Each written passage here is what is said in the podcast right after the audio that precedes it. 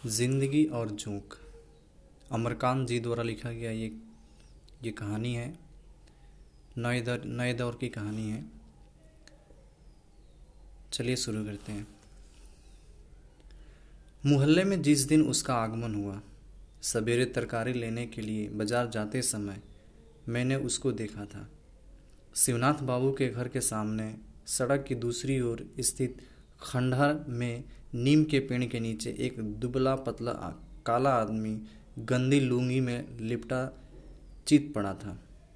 जैसे रात में आसमान से टपक कर बेहोश हो गया हो, अथवा दक्षिण भारत का कोई भूला भटका साधु निश्चित स्थान पाकर चुपचाप नाक से सब हवा खींच खींच कर प्राणायाम कर रहा हो।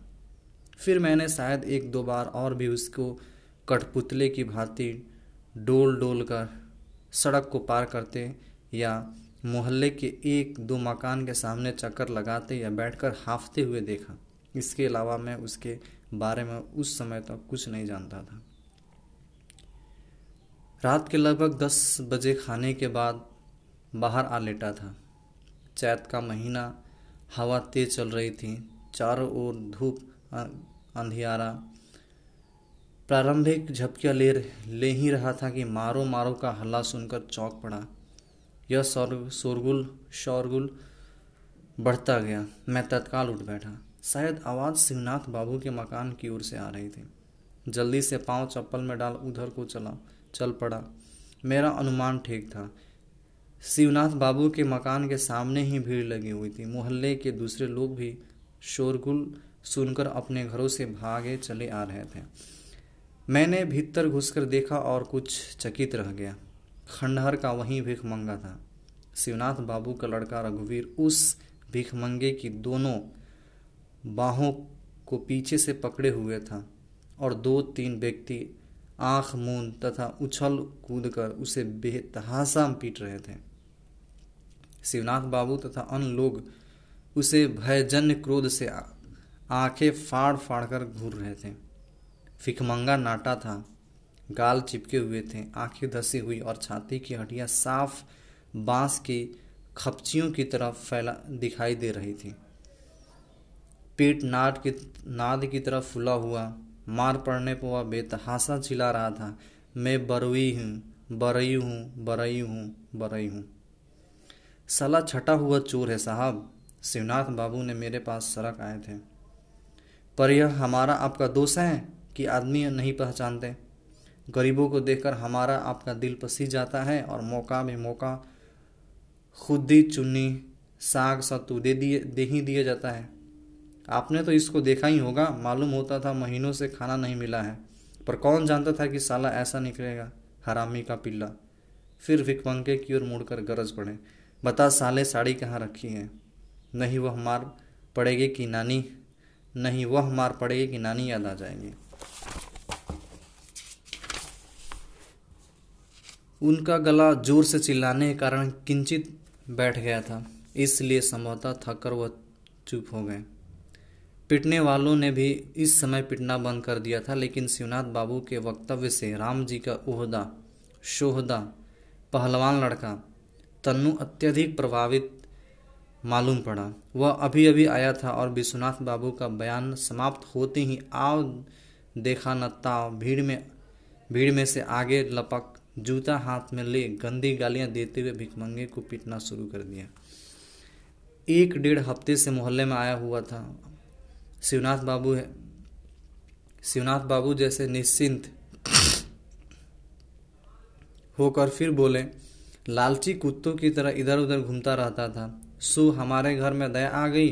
एक रोज उसे बुलाकर हमारे उन्होंने कटोरे में दाल भात तरकारी खाने को दे, दे दी। बस फिर क्या था? गया, रोज आने लगा। खैर, कोई बात नहीं थी। आपकी दया से ऐसे दो तीन बार, दो तीन बार भिखमंगे रोज ही आ खाकर दुआ देते, दे जाते हैं। यह घर में आने लगा तो मौका पड़ने पर एक आध काम भी कर देता था। अब यह किसको पता है कि आज यह घर से नई साड़ी चुरा लेगा? आपको ठीक से पता है कि साड़ी इसी ने चुराई है? मेरे इस प्रश्न से वे बिगड़ गए। बोले, आप भी खूब बात करते हैं। यही यही पता लग गया तो चोर कैसा? यही पता लग गया तो चोर कैसा? मैं तो खूब जानता हूँ कि ये सब चोरी का माल होशियारी से छिपा लेते हैं और जब इनकी पिटाई, कड़ी पिटाई ना की जाए, कुछ नहीं बताते। अब यही समझिए कि करीब नौ बजे साड़ी गायब हुई। जमुना का कहना है कि उस समय उसने इसको किसी सामान के दरवाजे, सामान के दरवाजे से निकलते हुए देखा। फिर मैं वह मैं यह पूछती हूँ, पूछता हूँ कि आज दस वर्ष से मेरे घर का दरवाज़ा इसी तरह खुला रहता है, लेकिन कभी चोरी नहीं हुई। आज ही कौन सी नई बात हो गई कि वह आया ही, आया नहीं, और मोहल्ले में चोरी, बदमाशी शुरू हो गई। अरे मैं इन सालों को खूब जानता हूँ।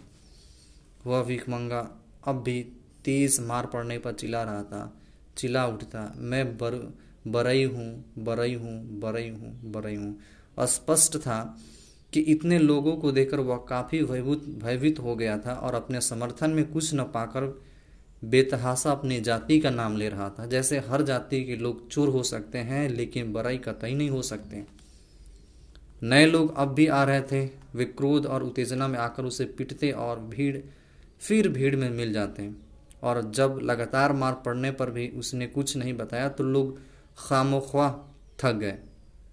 कुछ लोग वहाँ से सरकने भी लगे, किसी ने उसे पेड़ में बांधने और किसी ने पुलिस के के सुपुर्द करने की सलाह दी। मैं भी कुछ ऐसी ही सलाह देकर खिसकना चाहता था, लेकिन शिवनाथ बाबू का मझला लड़का योगेंद्र दौड़ता हुआ आया और अपने पिताजी को अलग ले जाते हुए फुस फुस कुछ बातें की। कुछ देर बाद शिवनाथ बाबू घर वापस आए तो उनके चेहरे पर हवाइयाँ सी उड़ गई उड़ रही थी।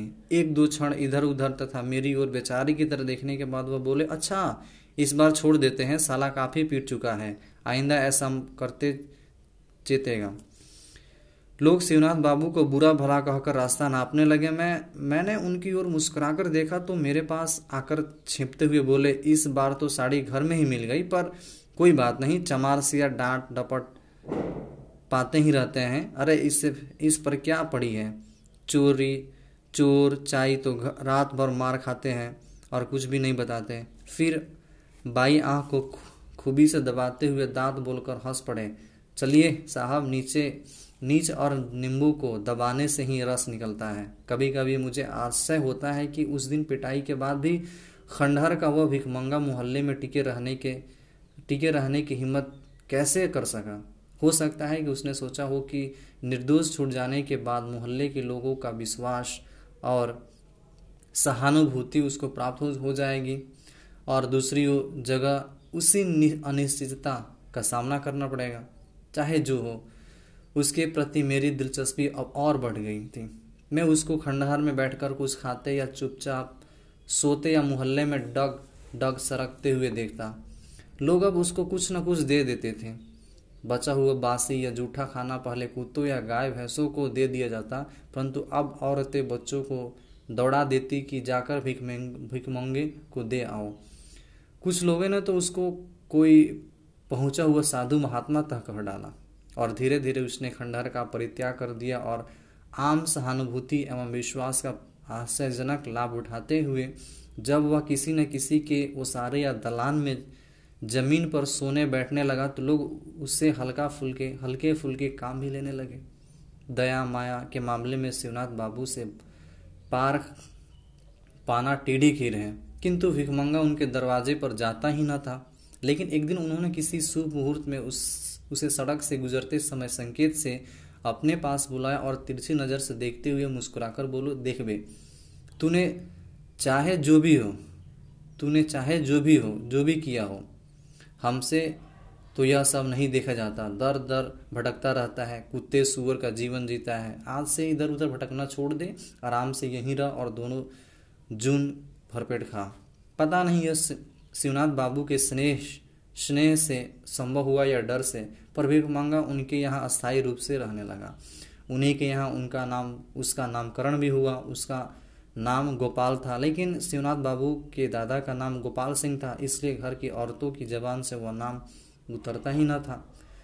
उन्होंने उसको रजुआ कहना आरंभ किया और धीरे धीरे यही नाम सारे मोहल्ले में प्रसिद्ध हो गया।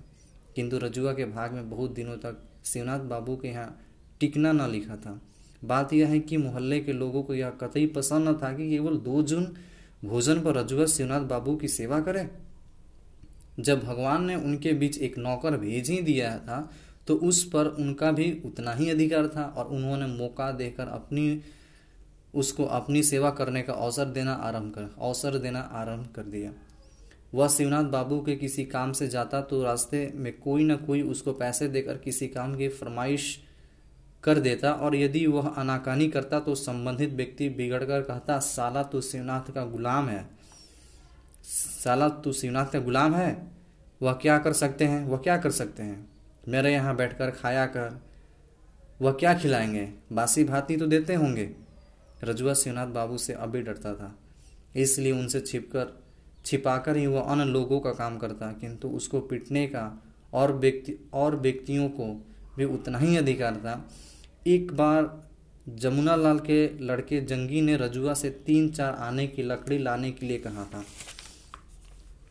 और रजुआ फ़ौरन आने का वायदा करके चला गया, पर वह शीघ्र न आ सका क्योंकि शिवनाथ बाबू के घर की औरतों ने उसे इस या उस काम में बाँध रखा। बाद में वह जब जमुना जमुना लाल के यहाँ पहुँचा तो जंगी ने पहला काम यह किया कि दो थप्पड़ उसके गाल पर जड़ दिए।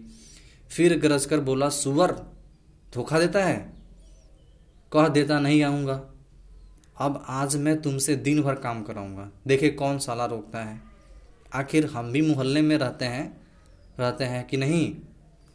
और सचमुच जंगी ने उससे दिन भर काम लिया। शिवनाथ बाबू को सब पता लग गया, लेकिन उसकी, उनकी उदार व्यवहारिक बुद्धि की प्रशंसा किए बिना नहीं रहा जाता, क्योंकि उन्होंने चू तक नहीं की। ऐसी ही कई घटनाएँ हुई, जब रजुआ पर किसी का स्थायी अधिकार निश्चित न हो सका, उसकी सेवाओं की उपयोग संबंधी खींचातानी से उसका समाजीकरण हो गया।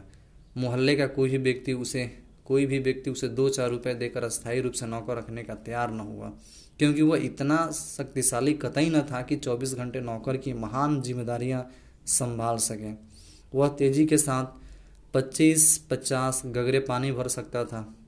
पानी न भर सकता था। बाज़ार से दौड़कर भारी सामान, सौदा न ला सकता था।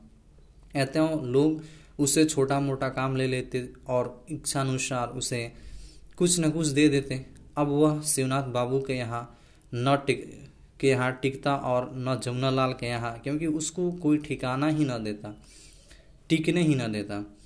इसको रजुआ ने भी, रजुआ ने भी समझ लिया और मोहल्ले के लोगों ने भी। वह अब किसी व्यक्ति विशेष का नहीं, बल्कि सारे मोहल्ले का नौकर हो गया।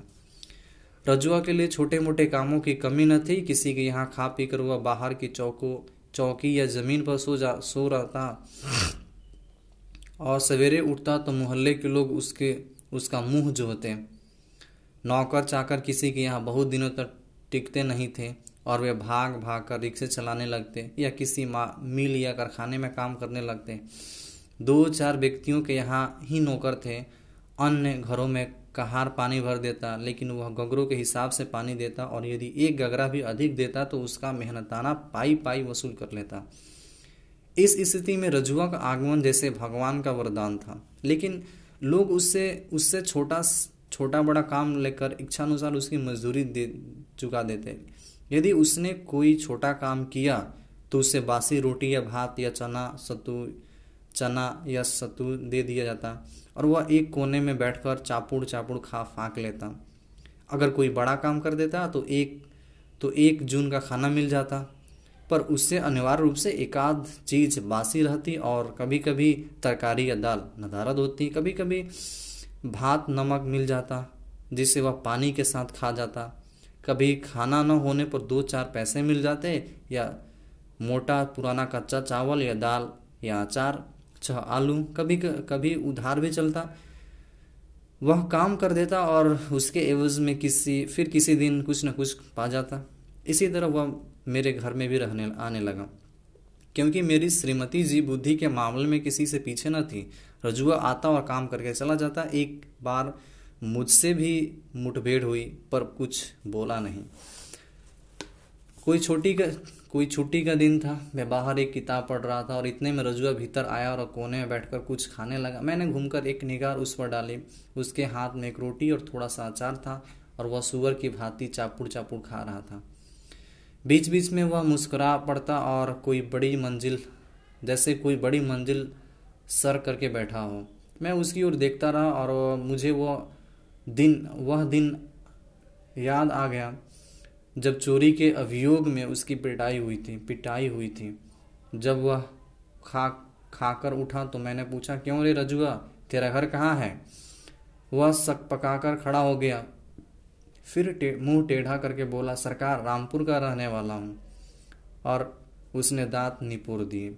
गाँव छोड़कर यहाँ क्यों चला आया मैंने पुनः प्रश्न किया। क्षण भर वह असमंजस में मुझे खड़ा ताकता रहा फिर बोला पहले सड़रा रसड़ा में था मालिक रस पहले रसड़ा में था मालिक। जैसे रामपुर से सीधे बलिया आना अपराध हो इसके लिए संभवतः क्यों का कोई महत्व नहीं था? जैसे गाँव छोड़ने का का जो भी कारण हो, वह अत्यंत समान एवं स्वाभाविक था और वह न उसके उसके बताने की चीज़ थी और न किसी के समझाने की। रामपुर में कोई है, रामपुर में कोई है तेरा? मैंने एक दो क्षण उसको गौर से देखने के बाद दूसरा सवाल किया। नहीं, मालिक बाप और दो बहनें थी। ताउन में मर ताउन में मर गई। वह फिर दांत निपोर कर हंस पड़ा। उसके बाद मैंने कोई प्रश्न नहीं किया, हिम्मत नहीं हुई, वह फ़ौरन वहाँ से सरक गया और मेरा हृदय कुछ अजीब सी घृणा से भर उठा। उसकी खोप, खोपड़ी किसी हलवाई की दुकान पर दिन में लटकते काले गैस लैंप गैस लैंप की भांति हिल डुल रही थी। हाथ, पैर, पतले, पेट अब भी हांडिया हांडिया की तरफ़ फूला हुआ और सारा शरीर निहायत गंदा एवं घृणित। मेरी इच्छा हुई जाकर बीवी से कह दूँ कि इससे काम न लिया करो, यह रोगी है। फिर टाल, टल, टाल गया क्योंकि इसमें मेरा ही घाटा था। मैं जानता था कि नौकरों का, नौकरों की कितनी किल्लत थी और रजुआ के रहने से इतना आराम हो गया था कि मैं हर पहली या दूसरी तारीख को राशन, मसाला आदि खरीद कर महीने भर के लिए निश्चित, निश्चिंत हो जाता। इनकलाफ जिंदाबाद। महात्मा गांधी की जय। कुछ महीने बाद एक दिन जब मैं अपने कमरे में बैठा था कि मुझे रजुआ के नारे लगाने और फिर ही ही हंसने की आवाज़ सुनाई दी, मैं चौंका और मैंने सुना, आँगन में पहुंचकर वह ज़ोर ज़ोर से कह रहा था, कह रहा है, मलकाइन, थोड़ा नमक होगा? मिसिर मिसिर के यहाँ से रोटियाँ मिल गई है, दाल बनाऊँगा। मेरी पत्नी चूल्हे चौके में लगी हुई थी, उसने कुछ देर बाद उसको नमक देते हुए पूछा, रजुआ, सच बताना, तुझे नहाए हुए कितने दिन हो गए हैं? खिचड़ी की खिचड़ी नहाता हूँ, न मलकाइन जी। ये वह नमक लेकर बोला और हँसते हुए भागा। मैं कमरे में बैठा, यह सब सुन रहा था, संभवतः उसको मेरी उपस्थिति उपस्थिति का ज्ञान न था, अन्यथा वह ऐसी बातें न करता। लेकिन यह बात साफ़ थी कि अब वह मोहल्ले में जम गया जम गया है। उसको खाने पीने की कोई चिंता नहीं, इतना ही नहीं, वह अब मोहल्ले, अब वह मोहल्ले भर से सह पा रहा है। लोग अब उसे हँसी मज़ाक भी करने लगे और उसे मार, मारे पीटे जाने का किंचित मात्र भी भय नहीं। अवश्य यही थी, यही बात थी और वह स्थिति में परिवर्तन से लाभ उठाते हुए ठीठ ढीठ हो गया था। इसलिए उसने अपने आगमन की सूचना देने के लिए राजनीतिक नारे लगाते, लगाए थे। जैसे वह कहना चाहता हूँ कि मेरी हँसी मज़ाक का, मैं हँसी मज़ाक का विषय हूँ और मुझसे मज़ाक करें, जिससे मेरे हृदय में हिम्मत और ढाढ़स बढ़े। मुझे बड़ा ही आरसे हुआ, लेकिन आरसे हुआ, लेकिन कुछ ही दिनों, दिन बाद मैंने उसकी एक और हरकत देखी, जिससे मेरे आगमन की पुष्टि होती थी। जिससे मेरे आगमन की पुष्टि होती थी। सांग, सायकाल दफ्तर से आ रहा था कि जीवतराम के गोले के पास मैंने रजुआ की आवाज़ सुनी। पतिया की स्त्री बर्तन माज रही थी और उसके पास खड़ा रजुआ डेढ़ा। टेढ़ा मुँह करके बोल रहा था, सलाम हो भाजी समाचार है ना? अंत में बेमतलब ही ही ही हंसने लगा। पतिया की बहू बहू ने थोड़ा मुस्क, मुस्की काटते हुए सुनाया, दूर हो पापी, समाचार पूछने का तेरा ही मुँह है। भला जा, नहीं तो जूठ की काली हाड़ी चलाकर वह मारूँगी कि सारी लफंगई। यहाँ उसने एक गंदे मुहावरे का इस्तेमाल किया, लेकिन मालूम पड़ता है कि रजुआ इतने से ही खुश हो गया क्योंकि वह मुँह फैलाकर हंस पड़ा और फिर तुरंत उसने दो तीन बार सिर को ऊपर झटका देख देते हुए एक ऐसी किलकारियाँ लगाई जैसे घास चरता हुआ गधा अचानक सिर उठाकर ढींचू ढींचू कर, कर उठता है। फिर तो वह फिर तो यह उसकी आदत हो गई। सारे मोहल्ले की छोटी जातियों की स्त्रियों, औरतों से उसने भौजाई का संबंध जोड़ लिया था। उसको देखकर वह कुछ हल्की फुल्की छड़कानी कर देता और तब वह गधे की भात, भांति ढींचू ढींचू कर उठता। कुएँ पर पहुंचकर वह किसी औरत की, किसी औरत को कनखी से निहारता और अंत में पूछ बैठता, यह कौन है? यह कौन है? अच्छा बड़की भौजी है। सलाम भौजी। सीताराम सीताराम। राम राम, अपना पराया माल। राम राम, अपना पराया माल। राम राम, जपना, पराया माल अपना। इतना कहुआ दुष्टापूर्वक हंस पड़ता। वह किसी काम से जा जा रहा था। जा रहा होता पर रास्ते में किसी औरत को बर्तन मांजते या अपने दरवाजे पर बैठे हुए कोई काम करते हुए देख लेता तो एक दो मिनट के लिए वहाँ पहुँच जाता। बेहाया, बेहया बेहया की तरह हंस हंसकर कुशल छेम पूछता और अंत में खिड़, झिड़की गाली सुनकर किलकारियाँ मारता हुआ वापस चला जाता। धीरे धीरे वह इतना बहक गया कि नीची जाति की किसी जवान स्त्री को देखकर चाहे वह जान पहचान की हो या ना हो, दूर से ही हिचकी हिचकी दे देकर किलकने लगता। मेरी तरह मोहल्ले के अन्य लोगों ने भी उससे, उसके इस परिवर्तन पर गौर किया था और संभवतः इसी कारण लोग उसे रजुआ से रजुआ साला कहने लगे। अब कोई बात कहनी होती, कितने गंभीर काम के लिए, कितने गंभीर काम के लिए पुकारना होता। लोग उसे रजुआ साला कहकर पुकारते और अपने काम की फरमाइश करके हंस पड़ते। उनकी देखा देखी लड़के भी ऐसा ही करने लगे और जैसे साला कहे बिना रजुआ का कोई अस्तित्व ही ना हो। और इससे रजुआ की, रजुआ भी बड़ा प्रसन्न था। जैसे उस, जैसे इससे उसके जीवन की अनिश्चितता कम हो रही हो और उस पर अचानक कोई संकट आने की संभावना संकुचित होती जा रही हो और अब लोग उसे चिढ़ाने भी लगे। क्यों बे रजुआ साला शादी करेगा? लोग उसे छेड़ते। रजुआ उनकी बातों पर खी खी कर हंस हंस पड़ता और फिर अपनी आदत के अनुसार सिर को ऊपर की ओर दो तीन बार झटकर बार झटके देता और मुँह से ऐसी हिचकी की आवाज़ निकालता हुआ जो अधिक कड़वी खींच खाने, चीज़ खाने पर निकलती है चल, चलता बनता वह समझ गया था कि लोग उसे देखकर खुश होते हैं और अब वह सड़क पर चलते, गली से गुजरते, घर में घुसते, काम की फरमाइश लेकर घर से निकलते या कुएँ पर पानी भरते समय जोरों से चिल्लाकर उस उस समय के प्रचलित राजनीतिक नारे लगाता या कबीर की कोई गलत, सलत बानी बोलता या किसी सुनी हुई कविता या दोहे की एक एक दो पंक्तियाँ गाता। ऐसा करते समय वह किसी की ओर देखता नहीं, बल्कि टेढ़ा मुँह करके ज़मीन की ओर देखता हुआ मुँह फैलाकर हंस, हंसे देता। जैसे वह आदमी की आँखों से देख रहा हो कि उसकी हरकतों को बहुत से लोग देख सुनकर प्रसन्न हो रहे हैं। सायकाल दफ्तर से आने और नाश्ता पाने के बाद में हवा खोरी के करने निकल जाता हूँ। निकल जाता हूँ। रेलवे लाइन पकड़कर बांसडीह की ओर जाना मुझे सबसे अच्छा लगता है। सरयू पार करके गांधी जी के, गंगा जी के किनारे घूमना, टहलना कम आनंदमय नहीं है। लेकिन इससे, लेकिन उसमें सबसे बड़ी कठिनाई यह है कि बरसात में दोनों नदियाँ बढ़कर समुद्र का रूप ले लेती है और जाड़े में इतने दलदल मिलते हैं कि जाने की हिम्मत नहीं होती। लेकिन कभी कभी ऐसा भी होता है कि मुझे देर हो जाती है या अधिक चलने फिरने की कोई इच्छा नहीं होती और स्टेशन के प्लेटफॉर्म का चक्कर लगाकर वापस लौट आता हूँ। पंद्रह बीस दिन के बाद एक दिन सायकाल प्लेटफॉर्म, स्टेशन के प्लेटफॉर्म पर पहुँच, टहलने गया। स्टेशन के फाटक से प्लेटफॉर्म पर आने के बाद मैं बाई तरफ़ जीआरपी की चौकी की ओर बढ़ चला, किंतु कुछ देर, कुछ कदम ही चला था कि मेरा ध्यान रजुआ की ओर गया। जो मुझसे कुछ दूर आगे था, वह भी उधर ही जा रहा था, मुझे कुछ आश्चर्य नहीं हुआ। आश्चर्य नहीं हुआ, क्योंकि शहर के काफ़ी लोग दिशा मैदान के लिए कटहर नाला, कटहर कटहर नाला जाते थे, जो स्टेशन के पास ही रहता, बहता है। मैं धीरे धीरे चलने लगा। परजुआ कटहर नाला ही नहीं गया, बल्कि जीपीआर की चौकी के पास कुछ टिकट ठिठक कर खड़ा हो गया। अब मुझे कुछ आश्चर्य हुआ। क्या वह किसी मामले में पुलिस वालों के चक्कर में आ गया है? मेरे, मेरी समझ में कुछ न आया और उत्सुकतावश मैं तेज चलने लगा और आगे बढ़ने पर स्थिति कुछ कुछ समझ में आने लगी। चौकी के सामने एक बेंच पर बैठे पुलिस के दो तीन सिपाही को हँसी मज़ाक कर रहे थे हँसी मज़ाक कर रहे थे और उनसे थोड़ी ही दूरी पर एक, थोड़ी ही दूरी पर नीचे एक नंगी औरत बैठी हुई थी। वह औरत कोई और नहीं, एक पगली थी।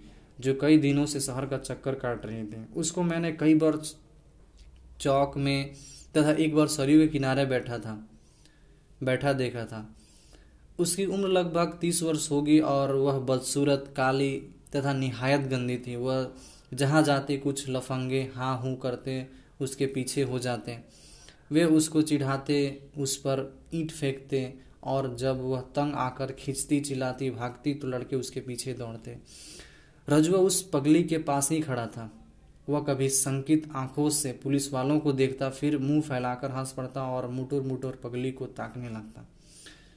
परंतु पुलिस वाले संभवतः उसकी ओर ध्यान न दे रहे थे। मुझे बड़ी शर्म मालूम हुई। शर्म मालूम हुई। किंतु मैं इतना समीप पहुँच गया था कि अचानक घूमकर लौटना संभव न हो सका। असली बात जानने की उत्सुकता भी थी।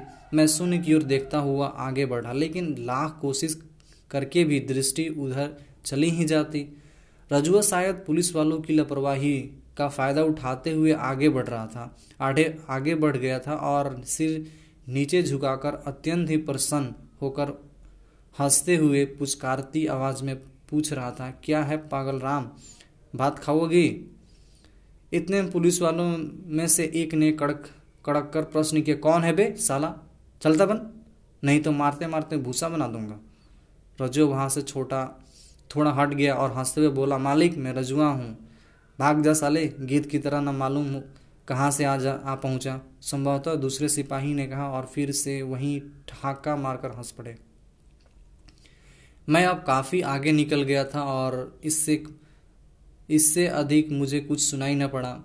मैं जल्दी जल्दी प्लेटफॉर्म से बाहर निकल गया, परंतु, किंतु मामला यहीं समाप्त नहीं हो गया। घर आकर मैंने आँगन में चरपाई डाली।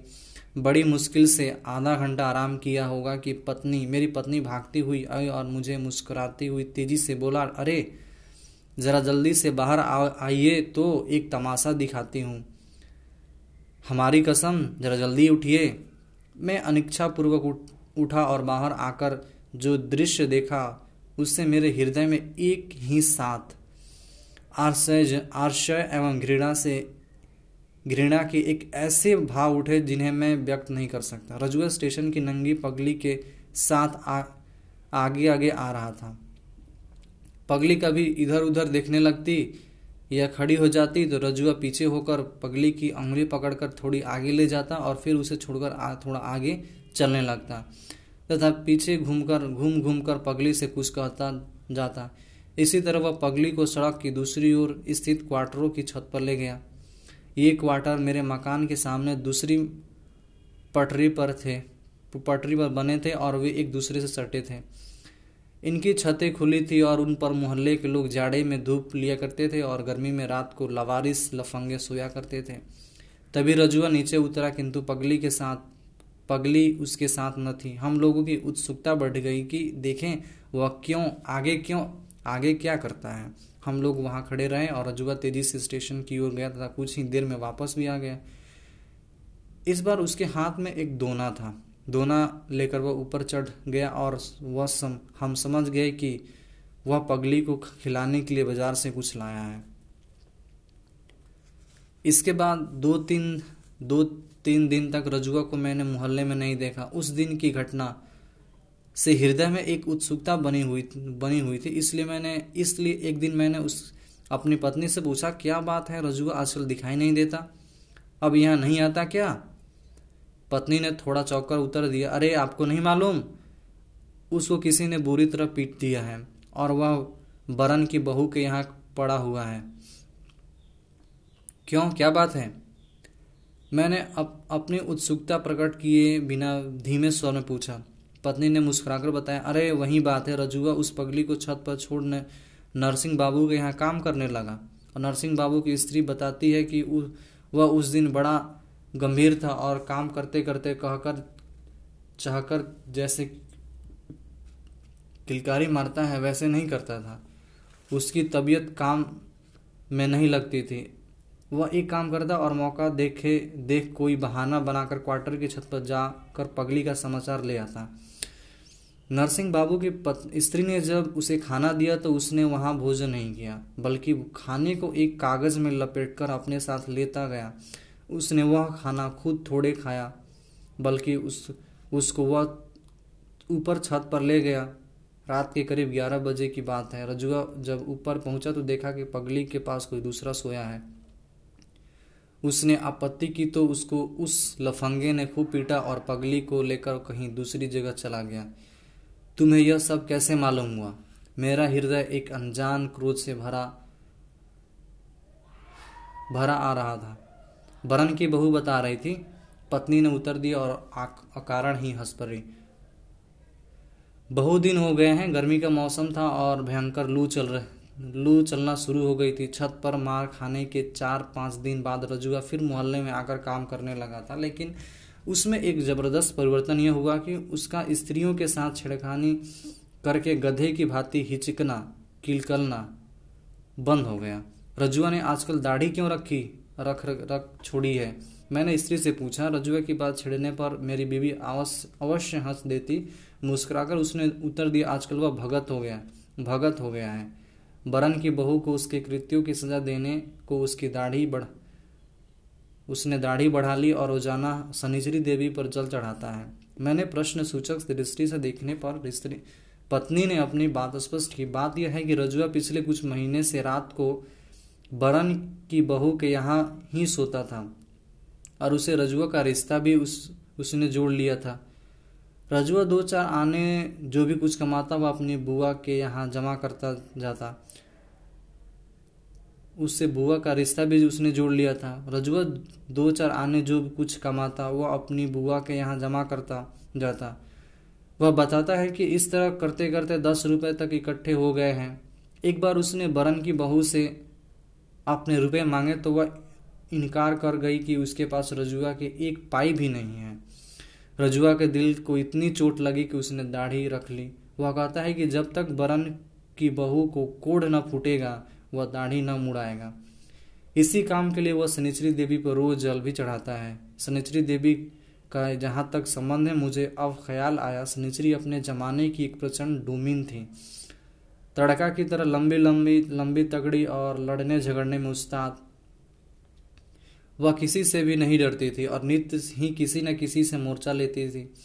एक बार किसी लड़ाई में एक डोम ने शनिचरी की खोपड़ी पर एक लठ जमा दिया। जिससे उसका प्राणांत हो गया। लेकिन एक डेढ़ हफ़्ते बाद ही उस डोम के चेचक निकल आए और वह मर गया। लोगों ने उसकी मृत्यु के कारण शनिश्री देवी का प्रकोप समझा। डोमे ने डोमो ने श्रद्धा में उसका चबूतरा बना दिया और तब से वह छोटी जातियों में शनिचरी माता या शनिचरी देवी के नाम से प्रसिद्ध हो गई हैं हो गई थी। मैं कुछ नहीं बोला, लेकिन पत्नी से पत्नी ने संभवतः कुछ उदास स्वर में कहा उसको उसको आजकल थोड़ा बुखार आता है। उसका विश्वास है कि बरन की बहू ने उस पर जो जादू टोना कर दिया है। वह कहता है कि शनिश्री बहुत